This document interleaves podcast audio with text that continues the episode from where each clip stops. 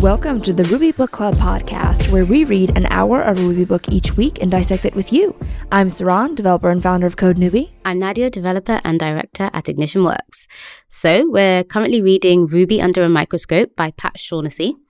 And we're going to finish off chapter one today, which looks at parsing. And then we're going to head into chapter two, which covers compilation. And remember that you can follow us on Twitter at Ruby Book Club. And if you're reading along and you're on Twitter, tweet at us and let us know what you think of the book so far. We love to hear from you. So, how did you find the reading this week? It's definitely getting more challenging, and I'm having to take my time more. Um, so yeah, it was definitely denser having said that, I found that what's good about this book is sometimes I, I scan ahead, like my eyes just scan ahead and it looks really, you know, chock a block and quite complicated. I'm thinking, oh gosh, what's all this? But when I take my time and read it slowly, Pat is still doing an amazing job of breaking everything down. So eventually I'm like, oh, okay, I sort of get that. And I may have to sometimes go over something a couple of times, but I think given the subject matter, Pat's doing a really great job of breaking it down. But yeah, it's definitely more challenging. What about you? Yeah, when I read this book, especially this section, to me, it revealed exactly how little I know about how programming languages work.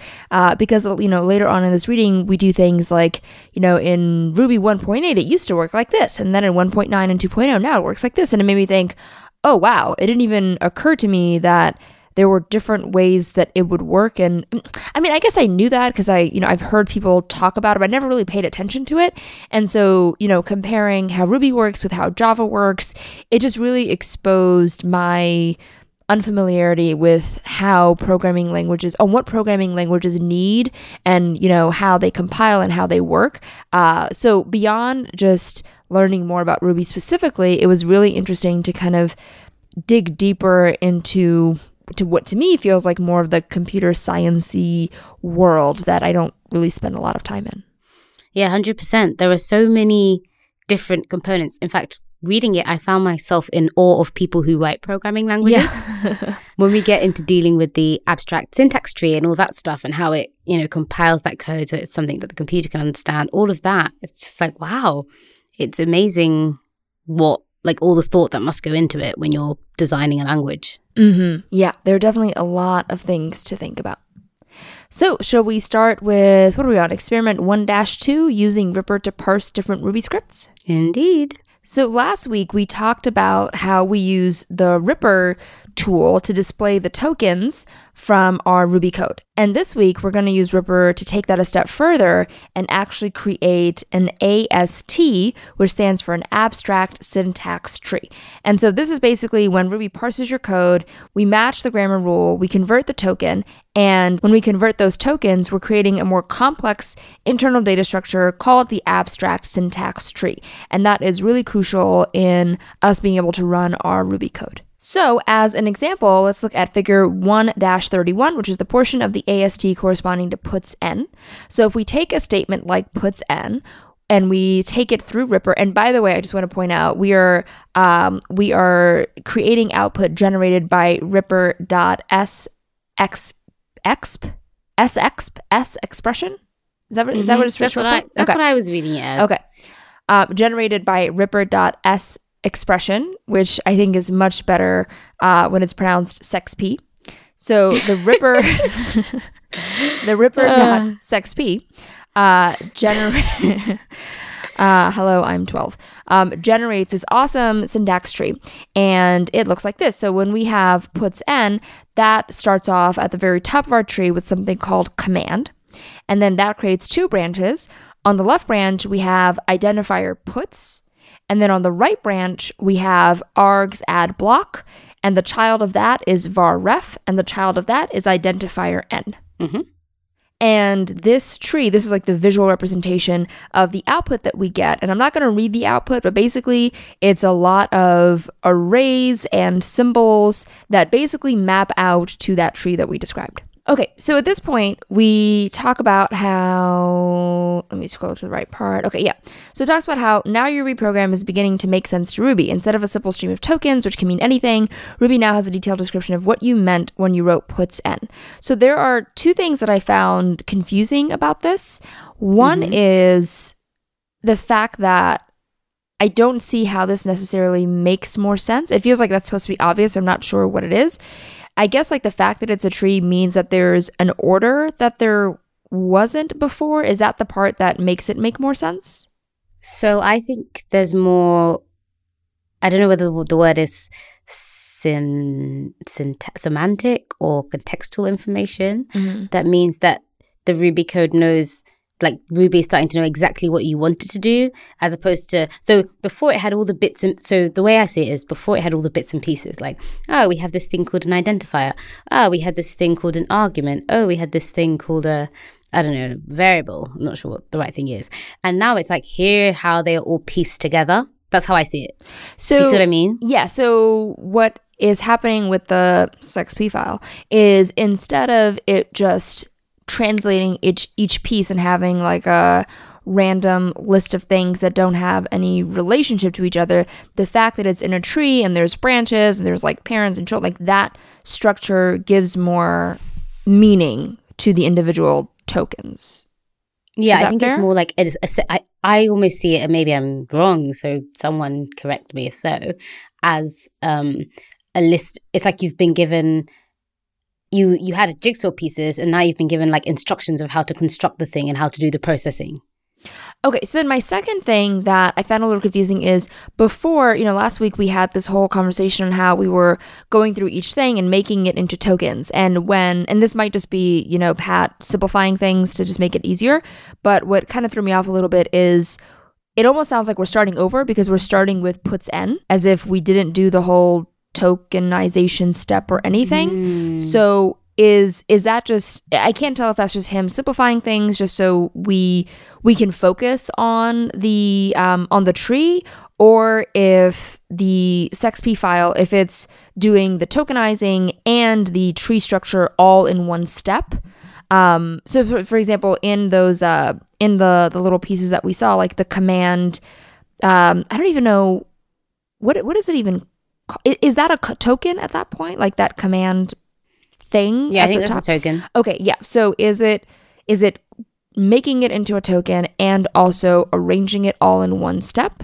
Yes, so I Okay. think he sa- he says earlier on, actually, the tokenization and parsing happens at the same time. They're happening at the same time, but for simple for, for but for simplicity's sake, sake, he's going to um, explore them separately. Okay. And I think the reason why we're seeing do and puts n is because it'd be quite confusing to be looking at tokenized stuff and then looking at abstract syntax trees. Whereas if we can just see the code, we can see how it maps. So I think it's all like a big simplification, Got and it. all this stuff's So- happening in one go. Yeah, and now that you said I'm I'm remembering it as well. So last week was the simplified version. This is closer to how it actually works. Yes. Okay. I mean, it's still, yeah. It's still it's, simple, it's yeah. stage, but, But it's no, closer. it's still simple. Yeah, it's still simple, but it's not that the last time wasn't close. I think they're both simplifications of two things that are happening at the same time, mm-hmm, mm-hmm. Okay. which All is the tokenization and the parsing. Yeah, that makes sense. Because remember, it's like it re- it's reading your Ruby code three times. Right, right, right, right. This is like the second of the three times. Mhm. I think, I believe. Yeah. Yeah, that sounds right. Okay, so if we look at a slightly more, uh, a bigger sample of Ruby code on figure 133, uh, for this we are looking at the full thing that says 10 times do n puts n end. So here at the very, very top of our tree, we're starting with the token program. Then the child of that is method add block. And then next below that, we have call. And then call has three branches. One is integer 10, the second is period, and the third is identifier times. So, as we talked about last week, I believe we're starting with program because this is a whole new brand brand of code. There's a whole new piece of code, and we're starting from you know just just from scratch. We're starting at the very very top, and so we always want to start with program. And then we have the method add block, which means that we are calling a method, but it has a block parameter, the 10 times do. And then the call tree node represents the actual method call of 10.times. And then under call, we have the three pieces which map directly to what the actual method call is, which is the 10, the dot, and then the times. So I felt like it's funny when I was looking at these AST diagrams, there were for each diagram, there were parts of it that seemed a bit more obscure, and there were parts of it that seemed really simple, almost so simple in a way that I didn't get it, if that makes sense. So it seemed weird that it was like call and then it had a 10, a period, and then times on separate branches because in a way they seem like they should be linked or on the same sort of chain, if that makes sense. But I understand that it's calling each of those things. But yeah, no, it was, it was, it was interesting looking at these. What I think is really interesting with this example is the distinction between like method add block and then call because they're both you know Yeah. related to this idea that we're calling a method but they sh- they're still broken out into two different nodes which i think is interesting so to clarify this a little bit further we dig into a simpler example which is what happens if we pass the ruby expression 2 plus 2 to ripper and how does it parse that and, and is it fair to say it's parsing it Yes, Ripper is a parser. Okay. Okay. Thank you. And see how it is parsing that. So on listing 1 21, we would have require ripper, require pp, code equals shovel str. And then we have 2 plus 2, and then we're ending the string. So we're ending with str. And then we're doing puts code, and then we're calling pp ripper dot sexp, passing in the code argument. That's right. So uh, if we look at the output of that ripper file for 2 plus 2, we get the a very kind of uh, awkward looking um, array with the, like a nested array. So we have program, we have binary, we have at int, two, we have a bunch of stuff that I'm I'm not going to read through because it's not going to make sense. Uh, but if we look at the AST visualization of that output, we start with program node, which we always start with. And then below that, we have binary. And then binary has three branches. We have integer two, and then we have plus, and then we have integer two. So that might seem pretty straightforward. Um, let's see what happens when we add an, another element to it. So if we do the same thing, but instead of doing two plus two, we have two plus two times three, we get a slightly different looking tree. So we start with program again. Then underneath that, we have binary. Then that binary has the three branches. The first branch is integer 2, which is the same as in the previous example. Then we have the node plus, which is the same as the previous example. But the third node is different. The third node is actually uh, something called binary. And that binary has its own three branches, which includes an integer 2, a multiply node, and an integer 3. And so, what is interesting about this is the fact that Ruby is smart enough to realize that multiplication is has a higher precedence than addition, and that the fact that it's in this tree form really captures the order of operations in a way that last week when we were just going through and just making everything into tokens, it didn't really capture that order and that structure and that relationship. And so here, the fact that we have a binary tree um, within a binary tree shows us how all these pieces are related. Yes, and so and so it says here in the summary of the chapter that you know first your Ruby program is converted into a series of tokens, and then we use the LALR or LOLA parser to convert the tokens into a data structure called the abstract syntax tree. So it's sort of similar to what I said in terms of you've got this flat stream of tokens, and then you're now it's now into a data structure which has way more information about how you're meant to combine those tokens and process those tokens. And I know it again here he says first and then next, but I'm pretty sure he did say that this stuff happens is basically happening at the same time. But for simplification purposes, we assume one happens after the other. And so those are the first two of the three read throughs that Ruby does of our code. And so when we move on to chapter two now, we're going to look at the third format, which is when the ASTs get converted into a series of bytecode instructions. Yep. So, chapter two, compilation. At this point, I mean, you know, we're given a very like question that we just know the answer is like no. It's like now that Ruby has tokenized and parsed your code, is it ready to run it? Will it finally get to work and iterate through the block 10 times in my simple 10 dot times do example? And it's like, you know, the answer no. It's like, no. we know this Had is too easy. tease. I know. So no, well now we're on to compilation. And it's funny because in this chapter we're going to look at versions of Ruby. You know, there's some history involved. We're going to find out a bit more about how 1.8 works, how 1.9 works, and before we get into version 2. Um, but we start with a simple definition of compilation. So the word compile means to translate your code from one programming language to another. And at this point, it was like, oh yes, Ruby is written in C. And and also it made me think like what is i remember thinking wait what is ruby being converted to? Um, and the point here is that when you compile a C program, for example, the compiler is translating the C code to machine language. So this is language that your computer's hardware understands. And when you're looking at something like Java, um, it the compiler is translating the Java code to something called Java bytecode, which is a language that the the Java virtual machine understands, and that's what runs your Java code. And so with Ruby, um, what happens is we're translating our Ruby code into a language that Ruby's virtual machine understands. But, and this is what we mean when we talk about Ruby being dynamic, unlike in C or Java, there's this like compilation um, state where you know the compilation's happening. But with Ruby, it's running automatically, so we never know. And this is basically what we mean when we say Ruby's dynamic. Because I remember for ages, I'd always be like, you know, coming off bootcamp, oh yeah, Ruby's dynamic. It's dynamic. What does that actually mean? Um, but yeah, so essentially, it's this the compi- the compilation's happening, but it's just happening in the background. Yes, we don't know it's going on. So uh, we have a little bit of a history lesson, and that's that with Ruby 1.8, there was no compiler. So as soon as tokenizing and parsing is finished, then we go straight from the AST to the uh, machine language. So there's no bytecode instruction step. There's no compilation, there's no translation of code. So, so essentially, the Ruby core team for Ruby 1.8 was writing the code that interpreted the AST nodes. And then we get onto Ruby 1.9 and 2, and that's where a compiler is introduced. And so this is when we get to the AST stage. Your code now needs to be translated to these bytecode instructions that we're going to find out more about later before um, the code can be introduced by the uh, Ruby virtual machine. And so with Ruby 1.9, this is when Koichi Sasada and the rest of the Ruby core team introduced YARV, which is stands for Yet Another Ruby Virtual Machine. And so this is where, as I said, the Ruby code is first compiled into bytecode, and bytecode is a series of low-level instructions that the virtual machine understands. Mm-hmm. And so we have this really helpful diagram that sort of is very basic, but it just steps through each of the stages.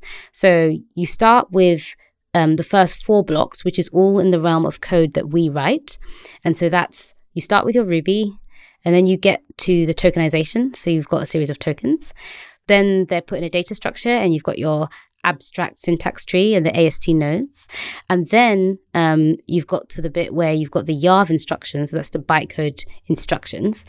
And then you enter the realm of the code that the Ruby core team writes. And this is where those bytecode instructions are interpreted by the uh, Ruby core team's code and it's translated to C and ultimately machine language so that your program can be run. So this might be a simple question, but up until, okay, so like you said, we have the four stages of the code that we write the Ruby tokens, AST nodes, YARV instructions. When we are going from Ruby to tokens, tokens to AST nodes, AST nodes to YARV instructions, is each of those or, or is each of those steps called parsing? And then the leap from instructions to C is called interpreting? My understanding is that when you go from Ruby to tokens, it's tokenization. When you go from tokens to AST nodes, it's parsing. And when you go from AST nodes to YARV instructions, it's compiling. What makes it interpreting? Like is it is it simply that we're going to a more like low level um output? Like is that the thing that makes it interpreting versus, you know, a different verb? So the thing that's interpreting is is so the code that the Ruby core team's written in C, that code interprets your code when it's in either um, when it's in its, the bytecode instruction stage. So it's just him saying, this is a bit where your code is read and understood by the Ruby C code. Right. So so I guess it, it's like okay, so the thing that makes it tokenization is the fact that we're turning it into tokens, right? And the thing that makes it a parser is the fact that we're building like this tree, right? Yes. And the thing that makes it compiling is that we are turning it into um, bytecode. Yes. So is the thing that makes it interpreting specifically the fact that we're turning it into C code or is it something else? I guess the question is like what does it mean to interpret? So looking at the book, I'm just going to read what it says in the book. The dotted line between the two code sections indicates that Ruby interprets your code. The Ruby C code, so this is the code written by the Ruby core team, the lower section reads and executes your code, the top section. It's basically reading your code as we read 10 dot times, but it wouldn't understand 10 dot times. It would be like a foreign language to it. So now it can understand the bytecode instructions and just get the computer to do what it needs to do. So, so okay. So, based on that, it sounds like interpreting isn't so much about what the output is; it's the fact that you're going from reading to executing. Yes, this is what I understand. Is that yeah. fair? Okay, that makes sense. Okay, cool. That was super helpful. Thanks, Nadia. Glad I could be of service.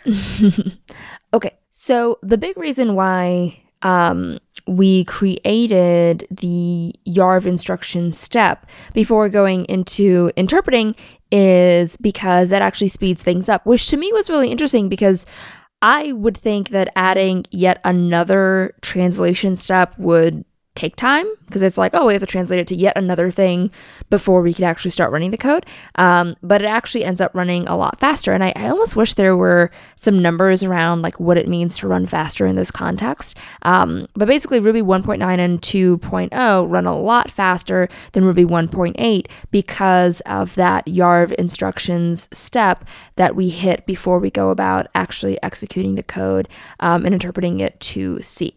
So, next week, we're going to talk about how Ruby actually compiles a simple script, and we'll go through a specific example so you can see what that looks like uh, and how that all works, which I'm super excited about. So, this week, uh, the reading for me was, hmm, I think I'm going to say the reading was a six for me. Mm. Yeah, I think, I think I'm going to give it a mm. six. I'm sorry, I'm going to give it a six because I felt like I think that if I already knew how programming languages generally work and operate in their different pieces, I think it would have been a lot easier. But I think given that I don't have that context and that background, I think I could have used a little bit more explicit help. Uh, and I definitely think a lot of this would have been much harder for me to appreciate without having you uh, and you know being able to discuss it and break it down with you. Aww. So yeah, so as far as reading, I'm, I'm, gonna give this one a six. It was a little a little dense, and I would have appreciated just a little bit more explicit uh, explanations for this one. What about you? Yeah, I was on a six too. Oh, so I was hovering between a six and a mm-hmm. seven. But the thing that made me go with the six was the fact that I had to reread uh, sections two or three times to really get it. And some of the stuff I still wasn't sure on. And it's not like a huge fault on Pat in terms of um, the fact that I had to read it multiple times. There's a lot is of, of that is on me. Um, but um, yeah, it was it was a lot more dense, and in fact, you know, Pat did a really good job of clarifying some of that stuff. But yeah, this was a more challenging reading. I still love this book, by the way. I still love this book. But yeah, I agree with you.